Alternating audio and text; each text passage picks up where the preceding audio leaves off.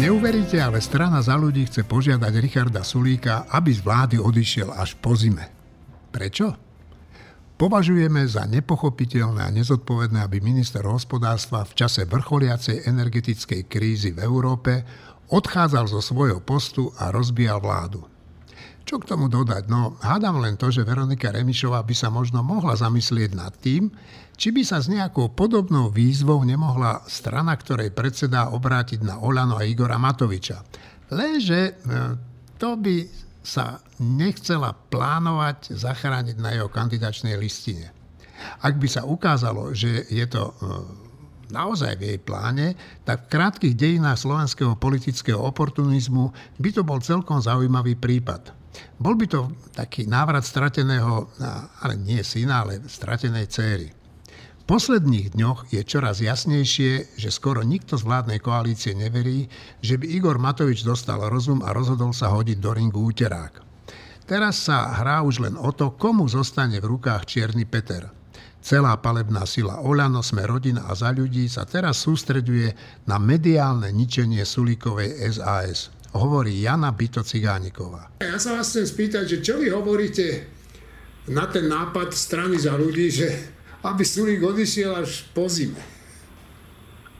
Ešte že nápad strany za ľudí, že čo? Že aby Sulík odišiel z postu ministra až po zime, že aby sa celú zimu staral o Slovensko, aby malo dosť tepla. Takže žiadajú Sulíka, aby odišiel až po zime. Mhm. Tak rozumiem tomu, že majú obavy, že ďalší minister nebude mať kvality Ríša Sulíka a ocenujem, že to takto priznávajú. Zároveň by som ocenila, keby konečne začali o niečo žiadať aj Igora Matoviča, ktorý je dôvodom, prečo Richard Sulik a SAS sa rozhodli opustiť koalíciu. Dobre, a čo si myslíte, prečo to takto strana za ľudí, prečo to strana za ľudí takto robí? Ja mám skôr taký pocit, ako keby sa tu už začala hrať o tá hra o Čierneho Petra. Tá sa hra už dlho, pán Korda. Tá sa hra v podstate od samotného začiatku. Mám pocit, že, že často tie debaty ako keby neboli úplne racionálne. Aj teraz my tu riešime, že kto čo povedal a či Republiková rada sa ský e, jednohlasne a, a ja neviem, akože úplne také jedno, jedno obvinenie, vymyslené klamstvo sa strieda s nejakou čiastočnou dofarbenou pravdou a podobne. Že milión vecí, len nejak akože tá podstata, ktorou je, že v podstate tak ako Igor Matovič ne, nezvládol funkciu premiéra a dotiahol to až do takej situácie, keď nebolo možné to ďalej ťahať, tak takisto nezvládol mm, pozíciu ministra financí a dosiahol to, dotiahol to do situácie, keď rozvrátil štátny rozpočet, rozvrátil ho fašistami, napriek tomu, že vedel, že s nimi bude hlasovať, keď prelamoval veto prezidentky a miesto akékoľvek seba uvedomenia a pokory v podstate útočí na všetko, čo sa pohne. To nie je osobné, to je naozaj vážny problém, lebo vlastne týmto nejakým spôsobom ľudia úplne pochopiteľne strácajú dôveru nielen našu vládu, ale ako podľa mňa ako demokraciu ako celok, že, že výsledok demokratickej voľby môže byť pozitívny. A toto je tak vážna vec, ktorou by sa mali všetci zaoberať, ale miesto toho akože namiesto tejto úplne jasnej veci sa hľadajú všelijaké zástupné pre mňa často až veľmi malicherné, smiešné problémy.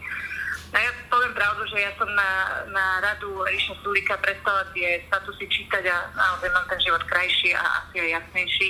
My sme urobili rozhodnutie, máme jasno a myslím si, že keby, keby sme to rozhodnutie neurobili, tak to, o čom rozprávajú naši koaliční partnery, tie problémy, ktoré by nás čakali, by boli výrazne väčšie. Myslím tým najmä teda nástup extrémistov Roberta Fica, lebo teda moja protiotázka na nič potom je, že to sme to mali nechať tak.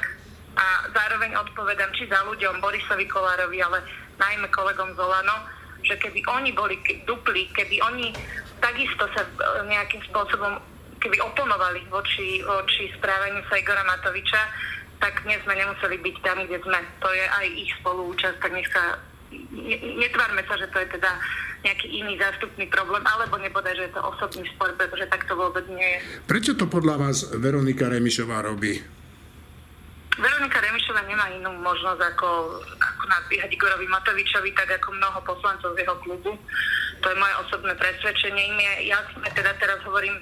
Nemá, nemá inú možnosť, to znamená, že Prečo nemá inú možnosť? No, kto by dnes volil, volil Veroniku Remišovu? Viete, že keď, akože teraz jedna vec, že keď sa pozrieme na, na tie prieskumy, ale tie sú, tie sú ako také, že videli sme, že aj my sme mali inak percentá ako pred voľbami, či pozitívne alebo negatívne, takisto to stalo Olanu, že, že teda ešte akože tie prieskumy ako také, že tie hoďme do koša, alebo neberme až tak vážne, lebo sme zrejme dlho pred voľbami, ale to správanie, že ona vlastne Veronika Remišová poprela v podstate nejakú demokratickú voľbu vo vlastnej strane, sklamala zakladateľa z tej strany, ktorý bol dôvodom, prečo väčšina ľudí volilo, Olan, uh, prepačte, prečo väčšina ľudí vola, volilo za ľudí. No a dnes už vlastne ten dôvod neexistuje. A v podstate ona, ona, ak chce mať nejakú politickú budúcnosť, tak som presvedčená, že je jasné, že nesmie nahnevať Igora Matoviča, lebo to je podľa mňa jediná nejaká šanca, že ešte budem môcť byť v parlamente politicky aktívna. Janka, vy... A som si myslel, že to tak vidí aj ona. Janka, vy veríte, že sa podarí udržať tú štvorkoalíciu? Ja si to nemyslím. Štvorkoalícia už neexistuje v tomto momente, keď sa ma na to pýtate, čiže už sa ju nepodarilo udržať.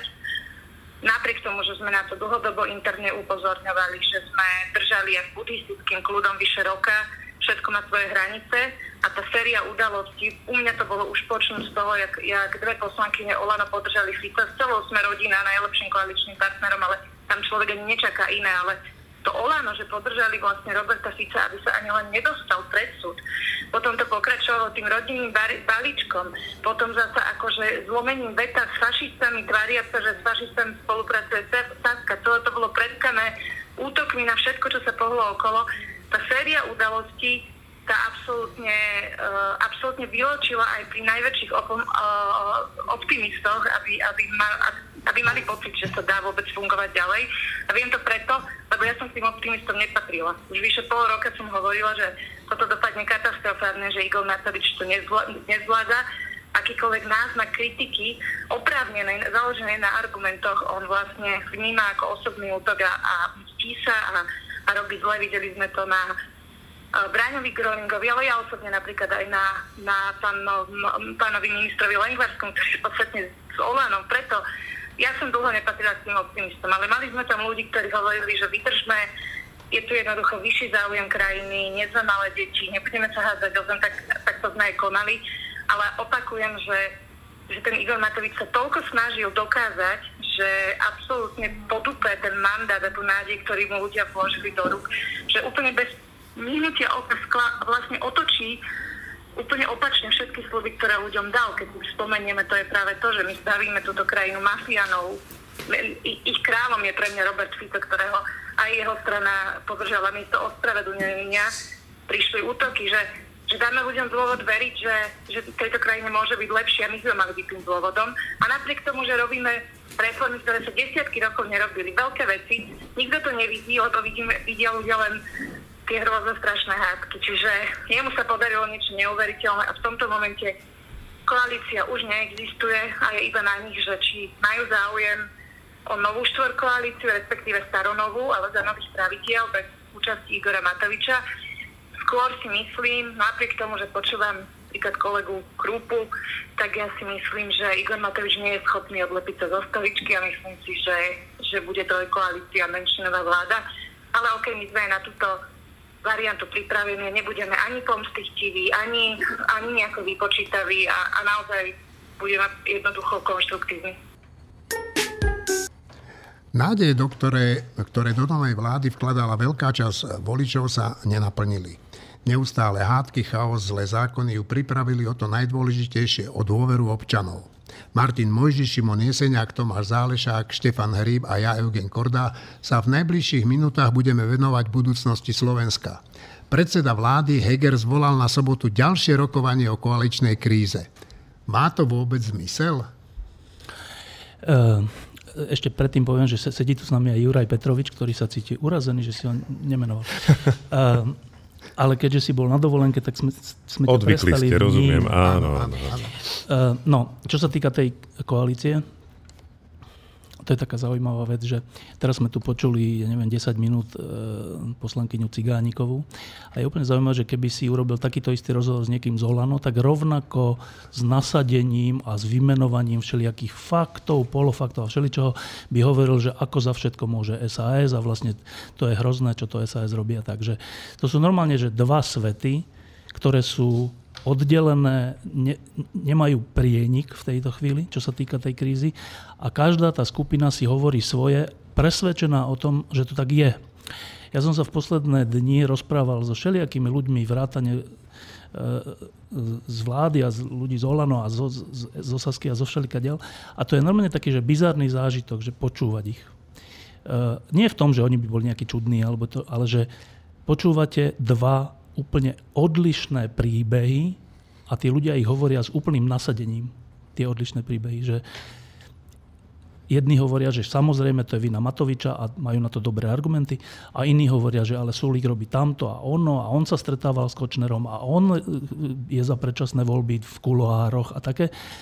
A tie nasadenia oboch týchto skupín, za akými to hovoria, um, mne sa zdá, že vylúčujú to, že by sa mohli nejakým spôsobom stretnúť. Že e, to, to vnútorné presvedčenie je tak silné, pričom niektoré z nich je milné a niektoré nie je milné, ale je tak silné, že sa obávam, že sa to už nedá dať dokopy. Hoci ja si stále myslím, že keď počúvam napríklad dnes, v stredu, e, mal tlačovku Smer, ktorý oznámil, že podáva trestné oznámenie za sabotáž na ústavnom zriadení tak to znova, znova to sú dva úplne že paralelné príbehy, že áno, sabotáž na ústavnom zriadení sa tu stala, veď preto je odsúdený špeciálny prokurátor a ďalší a ďalší, Jankovská je pred súdom a ďalší a ďalší reprezentanti štátu, ktorí robili sabotáž na ústavnom zriadení.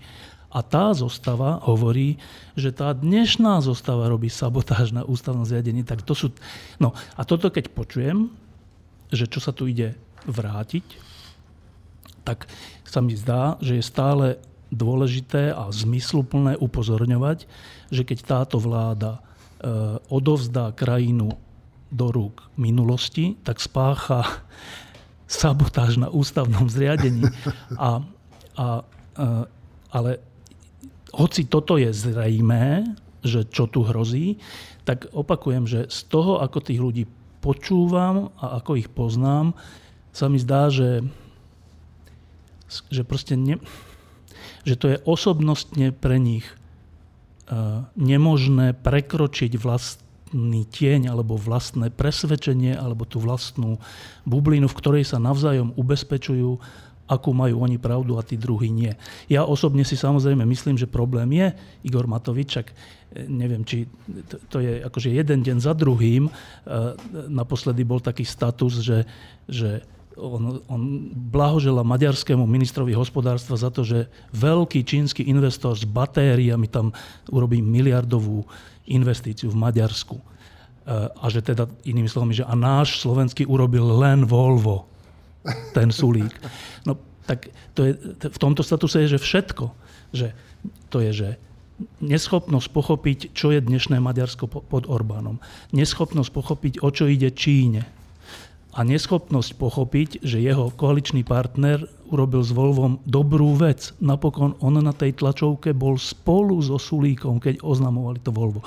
Tak toto je status, ktorý vysvetľuje všetko a teda je úplne oprávnené si myslieť, že s Igorom Matovičom sa nedá, lebo proste takto to je. On ten status potom aj stiahol na nátlak vlastných kolegov, čo je ďalšia šialenosť, že tak keď už niečo poviem, tak ja nám to nebudem stiahovať. Že... Dobre. Uh, posledná vec. Dnes, v stredu, uh, teda uverejnila SAS taký ďalší, nejaký, nejaké také stanovisko, kde cituje Igora Matoviča z roku 2011, keď padala Radičovej vláda. A tam Igor Matovič hovorí v parlamente, že, že to je celé intriga Mikuláša Zurindu. že to je t- ten pád tej vlády Radičovej. A že dokonca, to som nečítal, iba som čítal, teda som nepočul, iba som čítal v tom vyjadrení, dokonca tam hovorí, že však, tak dobre, však budú predčasné voľby. ten Igor Matovič, ktorý dnes hovorí, že to vlastne Sulík povalil e, Radičovej vládu a on je zodpovedný za vtedajšie predčasné voľby. Tak, tak toto počúvať deň za dňom je naozaj, že v niečom je to aj také, že čarovné, ale je to, že strašne únavné a celá táto kríza je už tak únavná a e, z hľadiska ako bežného človeka, že tak nezrozumiteľná a nepochopiteľná, že sa nečudujem ľuďom, že to chcú mať za sebou. Že chcú mať za sebou dokonca, že túto vládu. No, čiže e, e, skôr si myslím, že sa to nedá už udržať, ale stále budem až do posledného dňa apelovať na to, že počúvajte, že zamyslite sa nad sebou, že komu odovzdáte túto krajinu. No, ja si myslím, že sa tiež nedohodnú, ale princípe oni už nie sú schopní nejak racionálne vládnuť, takže neviem, ako to skončí. Aj keď je pravda, že tie predčasné voľby bude strašne ťažko vyvolať nejakým spôsobom, čiže táto vláda sa môže v takom močiari pohybovať e, až sa zaborí do úplného bána a v tých normálnych voľbách prehrá Šimon. Tá situácia trochu pripomína, si pamätám, niekedy v roku 2007-2008 boli majstrovstvá sveta a už sme nemali až taký dobrý, silnú súpisku, už to nebolo na medailu, už to bolo také, že trochu sme verili, že by sme mohli dať semifinále. Hrali sme s Kanadou a Marian Hossa teda vystrelili na bránku a Kanadian si to vrazil do bránky a viedli sme 1-0 pomerne dlho. A potom nám dali Kanadiania na čele s Crosbym asi 4 alebo 5 gólov za, za 5-6 minút a už bolo asi 200 sekúnd dokonca, vtedy Marcel Merčiak povedal, keď bol na ľade Crosby a najlepší hráči sveta, že tu je nádej. No neviem, komu tu je nádej, ale tak asi taká nádej tu je, tu je tejto vláde a štvorkoalície. Ešte úplne sa potrebujem vrátiť na začiatok. Tam si spomenul stranu za ľudí. Stranu. Teda Veroniku Remišovú, Juraj Šeligu, Janu Žitňansku, a tohto času pani poslankyňu Aleksandru Pivkovú. Pripomínam na osvieženie, že keď padala uh, na nátlak za ľudí a SAS, akože predošla vláda a Igor Matovič musel odstúpiť, tak pani Pivková mala status, že máme tu pekný výšňový sad v mojom meste, tak akože taká relevancia. Jedno, jedno, jedno porovnanie. Je teraz taká poslankyňa, ktorú nemáte dôvod poznať, ak ste predtým nevolili flašistov, volajú sa Slavina Vorobievová alebo niečo podobné. A Slavina Vorobievová má v parlamente takú podobnú silu, len o, o 66% menšiu. Ona je tam sama za svoju ministranu. Uh, strana za ľudí mať, bude mať o chvíľu troch poslancov, keďže ak SAS abdikuje na svoje rezorty, tak sa do parlamentu vracia Mária Kolíková, pani Pilková ide vonku a tým pádom, že tam bude už len Veronika Remišová, pretože Juraj Šeliga a Jana Žitňanská povedali, že oni nebudú podporovať vládu, ktorá bude vysieť na, na gatiach, na gatiach uh, fašistov. Na Marko Richarda Sulika, uh, ktorého Veronika Remišová tak vyzýva, že, že ešte do zimy vydrž krásne, že do zimy vydrž. Ja už som počul šelič, ale takúto výzvu som nepočul v živote. Ale zároveň hovoria, vrátanie Veroniky Remišovej, opäť sa vraciame rok a nie, niečo dozadu, kedy sa dokonca strana za ľudí dohodla na tom, že ideme žiadať Igora Matoviča o to, aby, aby odstúpil zo svojho zo svojej funkcie a celé to nejak prekonfigurujeme. Ale Veronika Remišová si povedala, ja niečo dodám zo svojej hlavy, to väčšinou teraz stojí za to. povedala, že ale aj Sulik by mal odísť, napriek uzneseniu celej strany.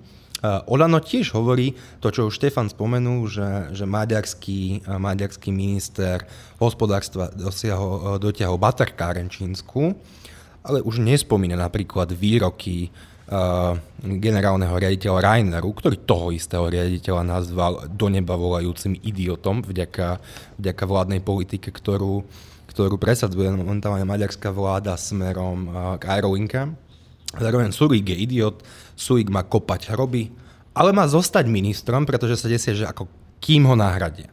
Tak akože zatiaľ to vyzerá, že by to mohol byť poslanec Kremský, ktorý akože teraz sa trochu zviditeľňuje a potom sú tam ešte zaujímavejšie alternatívy teda spomína sa v kulároch napríklad Mária Šofranko, že by mohla byť ministerkou a podobne, ale asi je to už úplne irrelevantné, keďže je to predlžovanie agónie, ale to, čo Eugen pár vied predo mnou spomenul, že dosiahnuť zároveň predčasné voľby bude mimoriadne náročné, pretože na to je potrebné dvojnásobné prelomenie ústavy, čo nevyzerá byť veľmi pravdepodobné. Martin. Ja len krátku poznámku. Martin Papšo uverejnil u nás na stránke taký krátky komentár, ktorý sa volá, že dovolme Matovičovi opäť zachrániť Slovensko, ktorom hovorí niečo, čo je iné, než odznelo tu doteraz a mne sa to zdá, e, ja s ním dosť súhlasím s Martinom Papšom. A síce hovorí, že počkať, takúto situáciu sme tu už raz mali, Matovič tvrdil, však nemohol tvrdiť nič iné, že z postu premiéra neodstúpi, až keď si nakoniec spočítal, stačí vedieť počítať do 75 a keď to spočítal, tak odstúpil z toho postu premiéra. To je v skutočnosti väčší ústup než odstúpenie z postu ministra financií. Čiže e, po všetkom tom, e, najmä keď človek pozná kuloárne informácie, keď s tými ľuďmi rozpráva a tak ďalej, ja netvrdím, že to sú zanedbateľné informácie, ale tvrdím, že netreba úplne opustiť tento pohľad z diálky, ktorý hovorí, že už to raz urobil vo vážnejšej situácii, je celkom dobre možné, že možno nie 31. augusta, ale 1. septembra odstúpi, alebo že ho do týždňa odvolajú v parlamente. A teda tam treba dodať, že ak by ho odvolali, čo je reálna možnosť, že dobre, bude trojkoalícia, ale e, keď bude návrh na odvolanie Igora Matoviča, napríklad zo strany SAS, čiže to nebude na návrh fašistov alebo neviem koho, tak, e, tak opozícia rada zahlasuje za jeho odvolanie a tým pádom by bol odvolaný. A vtedy je taká zaujímavá situácia, že to nie je koniec vlády alebo ničoho.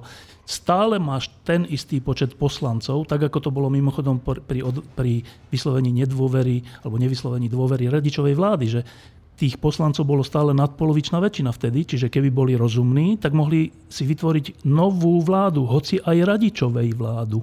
Že to, my sme tu takí všetci v takom, v takom krči, že aha, tak e, vláda nedostala dôveru, tak hneď predčasné voľby. Ale prečo? Však mali väčšinu. Mohli vytvoriť novú vládu na pôdorise tej istej koalície. No a teraz to bude podobné, ak aj Dobre, že z trucu e, Matovič neodíde, dobre, potom bude odvolaný, bude z toho veľké halo, ale ja pripomínam, že počas toho halo si všetci uvedomme, že stále má tá koalícia, alebo má protificovský front e, väčšinu, dokonca skoro ústavnú, hoci to tak dnes nevyzerá, ale to tak je.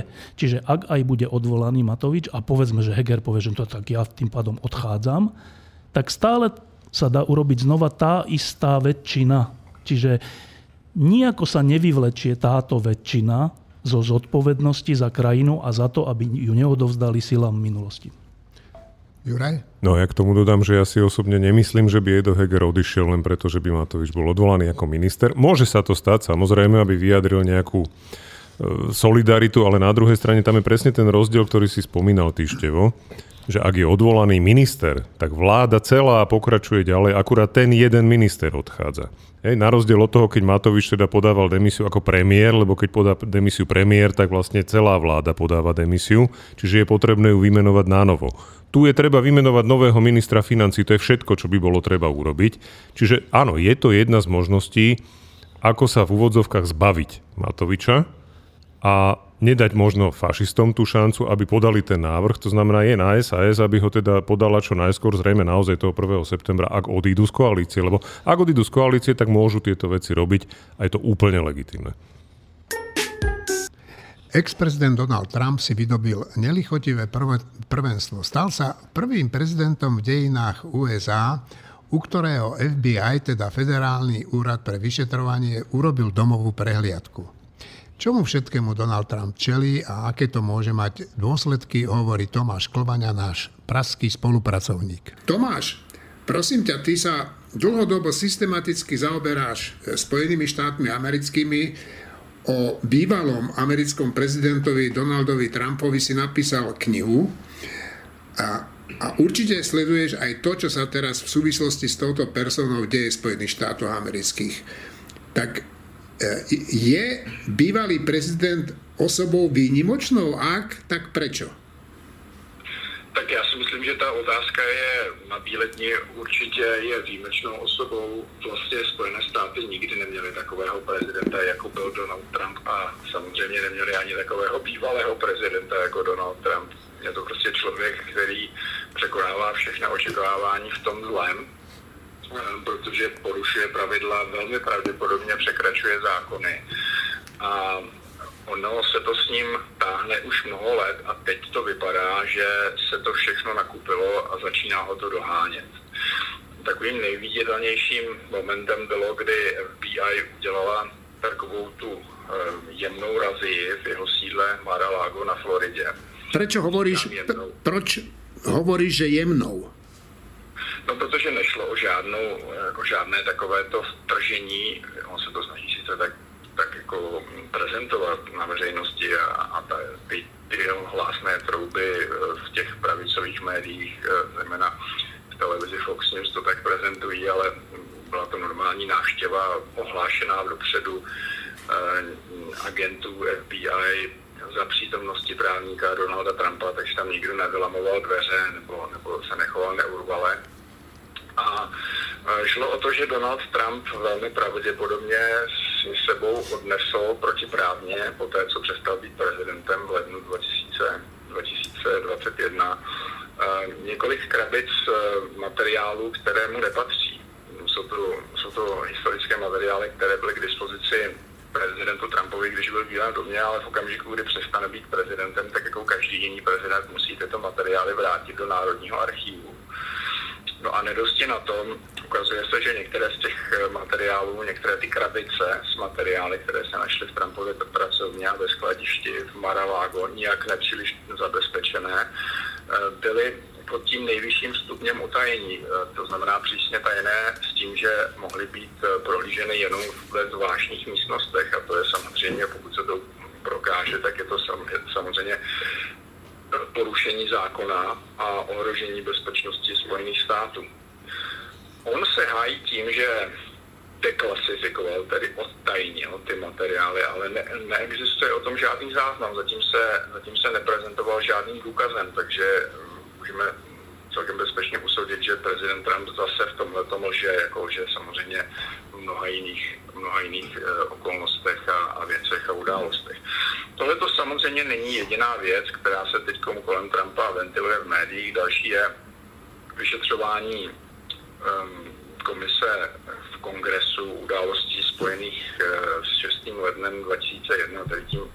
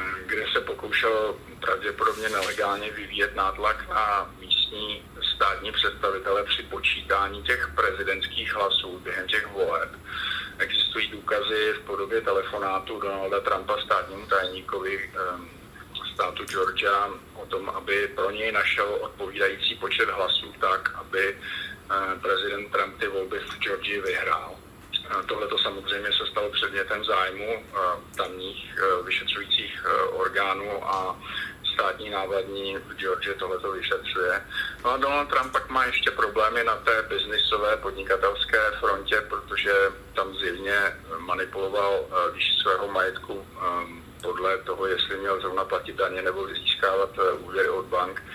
Když získával úvěry od bank, tak uváděl úplně jiné údaje o svém majetku, než když potom měl platit daně.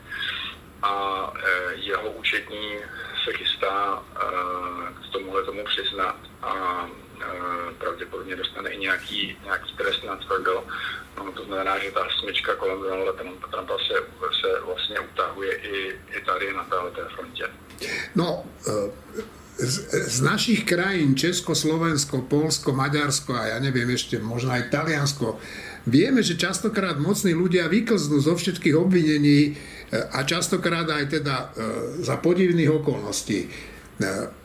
Hrozí to aj Donaldovi Trumpovi, že vyklzne? Já myslím, že se to klidně stát, ale ne za podivných okolností. Věřil bych tomu systému spravedlnosti ve Spojených státech, že funguje opravdu nestraně. On se samozřejmě Trump a celá ta republikánská strana, nebo téměř celá republikánská strana teď buší na vrata a křičí na Twitteru, že jde o stíha, politicky motivované stíhání a on na čarodějnice a podobně, což neexistují žádné důkazy. Je ale docela možné, že Trump nebude odsouzen. Prostě je to, je to férový systém spravedlnosti, který ho v tuhle chvíli vyšetřuje, zatím není obviněn z ničeho, nevíme, jestli bude obviněn. Um, například pokud si vezmeme ten problém s těmi tajnými dokumenty, které se našly v Mar-a-Lago, tak uh, prokurátor nakonec může usoudit, že je sice nepříjemné, když Trump jako tímto způsobem teoreticky ohrozil bezpečnost Spojených států, ale může třeba dostat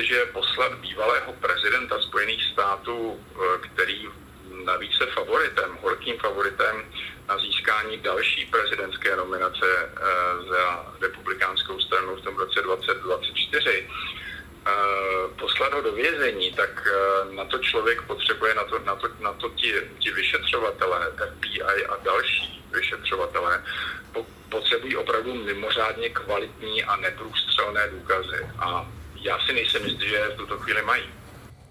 Tomáš. No ja a myslím, že nikto, ako nikto pri tomto stole, nie som americký občan, nie som americký volič, takže e, nech by som bol akokoľvek chytrý, nezostáva mi nič iné, než, e, ako by povedal klasik, pozorovať v povzdáli, čo sa deje v povzdáli. A v tomto zmysle som vždy, sme vždy e, závislí na istých sprostredkovaných informáciách.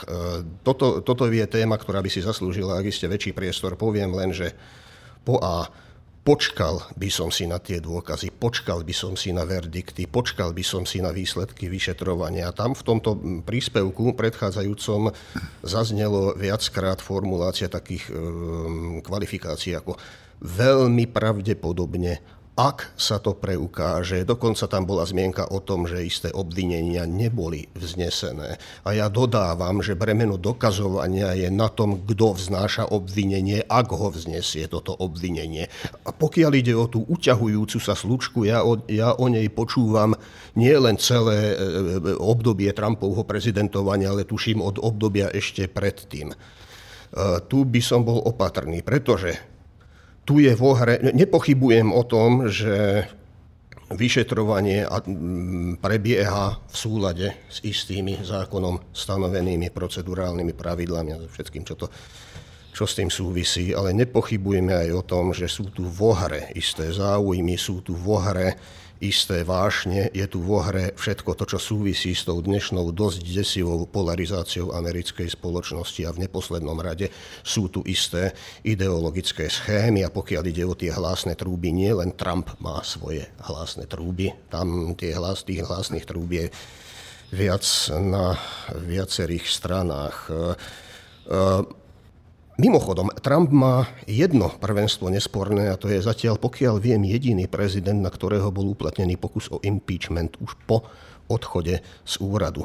A pamätajme na to, že ak niekto verí, ak, ak čoraz viac ľudí verí, že inštitúcie ako FBI, NSA, CIA, IAI alebo Juchuchu sú nejakým nástrojom na naprávanie vnútropolitických problémov v americkej spoločnosti, tak to je veľmi nešťastný a veľmi nebezpečný trend, súvisiaci s dnešnou polarizáciou, čiže buďme opatrní.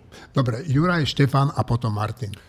No, e, súhlasím s Tomášom, ono tá kriminalizácia politiky je vždy nebezpečná, pretože tam sa zaťahuje v podstate akože orgány ochrany práva sa zaťahujú do politického boja. To je vždy nebezpečné v každej demokracii. Treba si uvedomiť ešte jednu vec, že aj keby bol Donald Trump hneď odsúdený, tak to neznamená, že nemôže kandidovať na prezidenta, pretože ústava, americká ústava nejakým spôsobom nehovorí o tom, že odsúdený človek nemôže kandidovať. To znamená, on by dokonca mohol sedieť v base a mohol by kandidovať na prezidenta. Hej, tam sú určité obmedzenia zákonné pre odsúdených zločincov, oni napríklad nemôžu hlasovať, ale to sa netýka kandidatúry na prezidenta. Lebo tam ústava jasne stanovuje tú kvalifikáciu, ktorú musí ten človek splňať, 35 rokov, 14 rokov na území Spojených štátov a ra- narodený v Spojených štátoch. Nič viac. Znamená, tam nie je kvalifikácia, že to nesmie byť trestaný človek. Na rozdiel napríklad od voliča, ktorý nesmie byť trestaný, aby mohol voliť. A keďže ústava je nadradená zákonu, tak sa hovorí o tom, že v podstate aj keby Trump bol odsúdený, bola by to zrejme ešte právna bitka, ale je pravdepodobné, že by mohol kandidovať, aj keby bol právoplatne odsúdený za niektorý z tých trestných činov.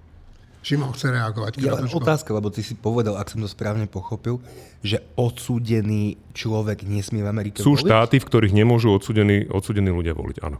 Dobre, Štefan a potom Martin. No, tento e, americký príbeh je trocha podobný, hoci na inej úrovni, ako je ten náš príbeh.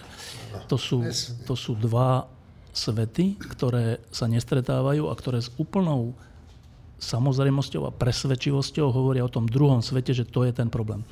E, teraz je, každý si môže e, na YouTube pozerať všelijaké hm, takéto príspevky a jeden taký príspevok je z Fox News, ktorý je každý deň a ten autor sa volá Tucker Carlson, sa myslím volá.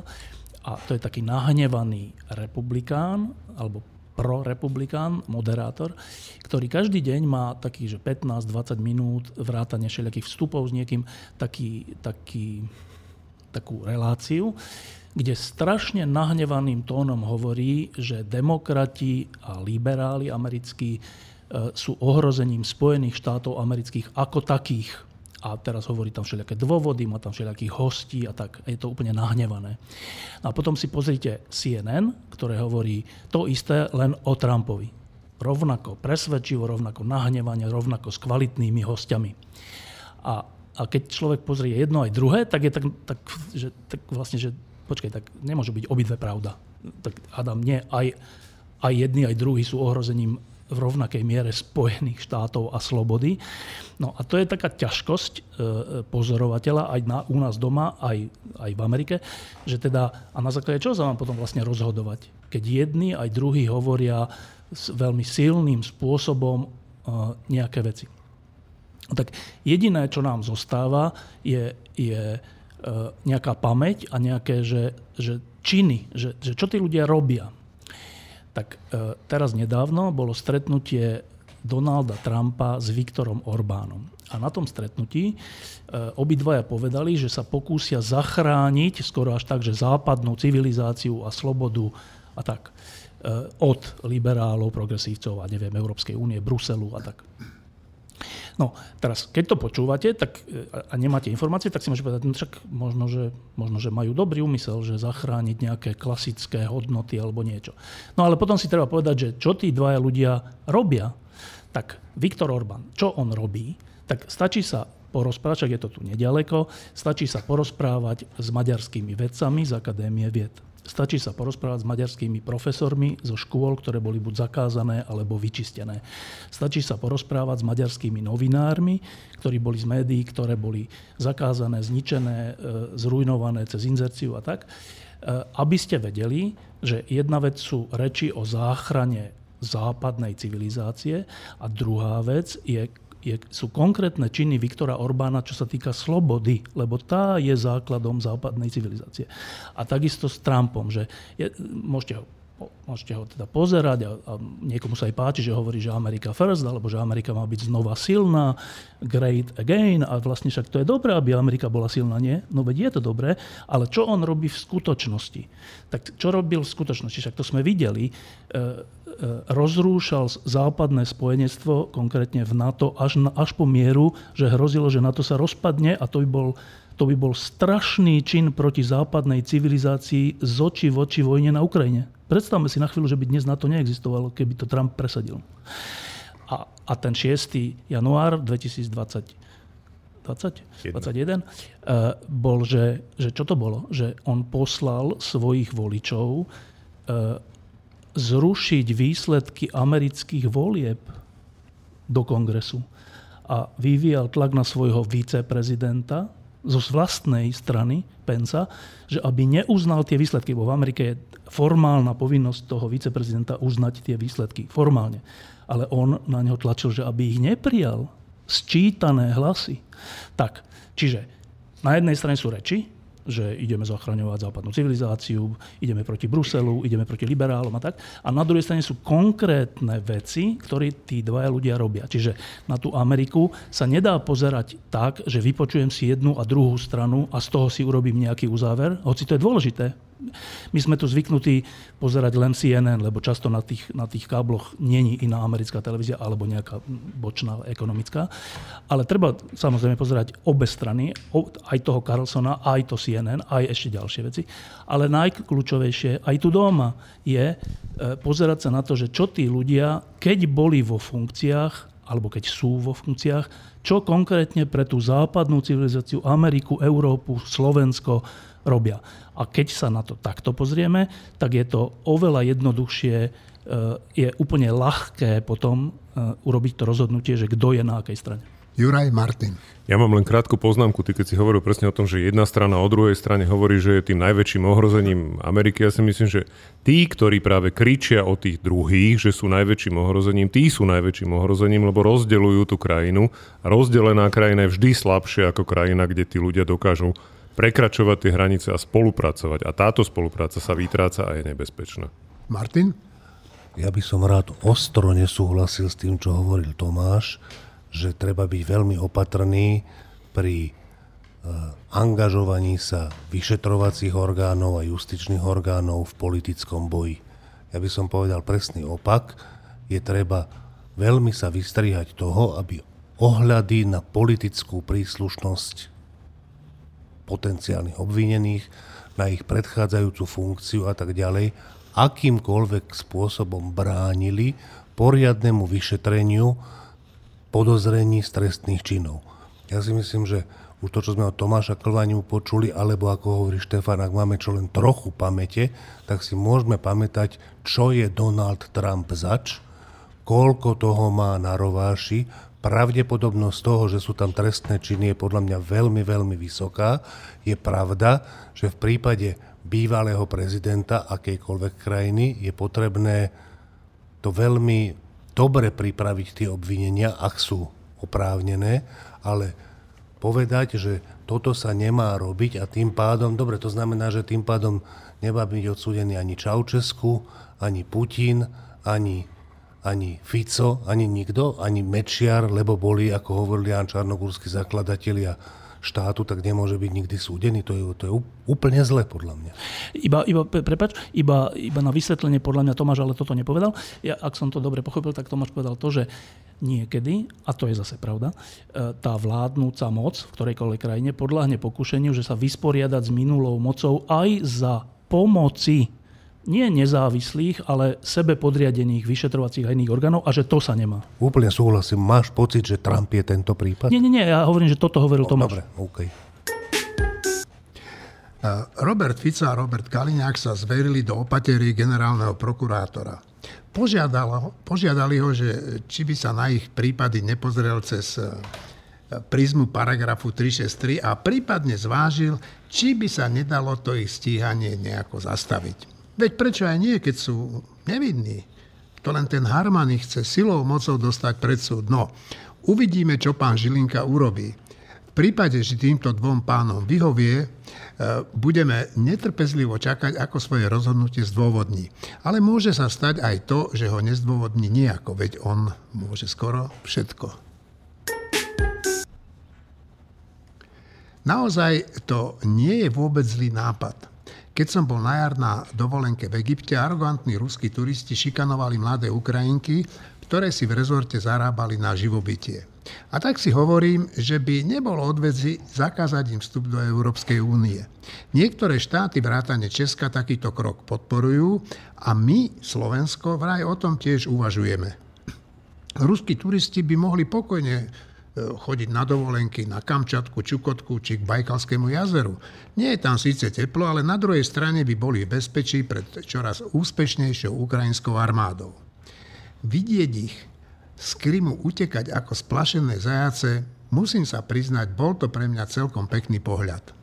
Ukrajina im dáva v malom ochutnať to, čo Rusi už viac ako pol roka robia Ukrajine. Kolegovia, mali by slobodne cestovať ruskí občania po Európe, alebo nie? No, ja poviem takú asi prekvapujúcu vec. My sme žili asi všetci pri tomto stole v komunizme, e, teda už aj v dospelosti, okrem možno e, Šimona, tak e, si pamätáme toto, že my sme žili že v neslobodnom režime, ktorý nám zakazoval cestovať. Náš režim nám zakazoval cestovať von. Ale vonkajšie krajiny, Rakúsko, alebo kam, kam sme dovideli, naopak nám umožňovali cestovať. A teraz zase to bolo tak, že ten náš svet, ten komunistický svet, bol ohrozením slobodného sveta. Dokonca to priamo hovoril, že jeho cieľom je ovládnuť celý svet. Čiže eh, a napriek tomu vtedy západný svet neurobil to, že by sme my nemohli, ak by nám naše orgány tomu nebránili, eh, niekam cestovať. Čiže keď, keď nám padlo dobre, že nám Západ týmto spôsobom neviem, či pomáhal, ale minimálne nezabraňoval niečomu, tak e, ja by som nebol za to, aby všetci Rusi e, nemohli cestovať na slobodný svet. A teraz e, samozrejme je otázka, že či majú cestovať aj tí, ktorí aktívne spôsobujú tú situáciu, ktorá v Rusku a na Ukrajine je.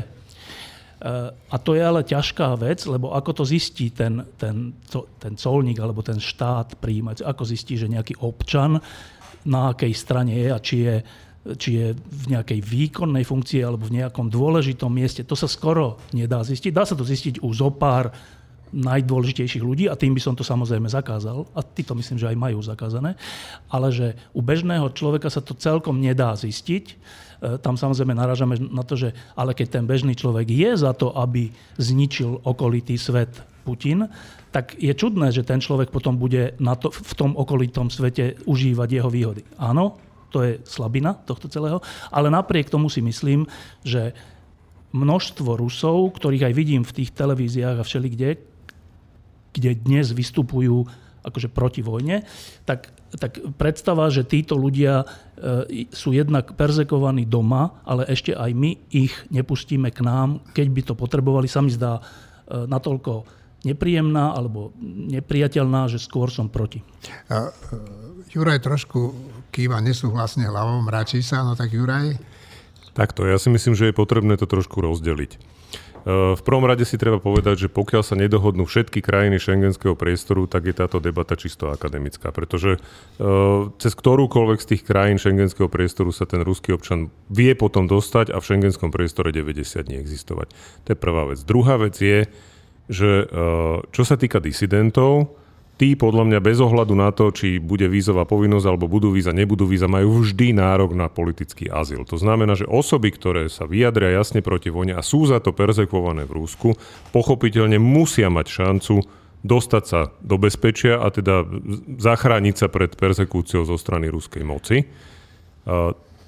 Ďalšia vec je ale, že hovoriť o tom, že ten bežný, tak ako to povedal povedzme nemecký kancelár Olaf Scholz, že ten bežný Rus nemôže za to, čo robí ten Putin, No ja si to nemyslím, pretože ten bežný Rus, a najmä ten, ktorý cestuje do Európy, veľmi často toho Putina volil, podporoval, súhlasil s tým, vyjadroval sa k tomu úplne verejne, ak už aj nešíril úplne aktívne tú prokremelskú propagandu, tak nejakým spôsobom je spolu zodpovedný, tak my sme spolu zodpovední za to, že tu máme, ja neviem, Matoviča, alebo že tu máme aj Fica.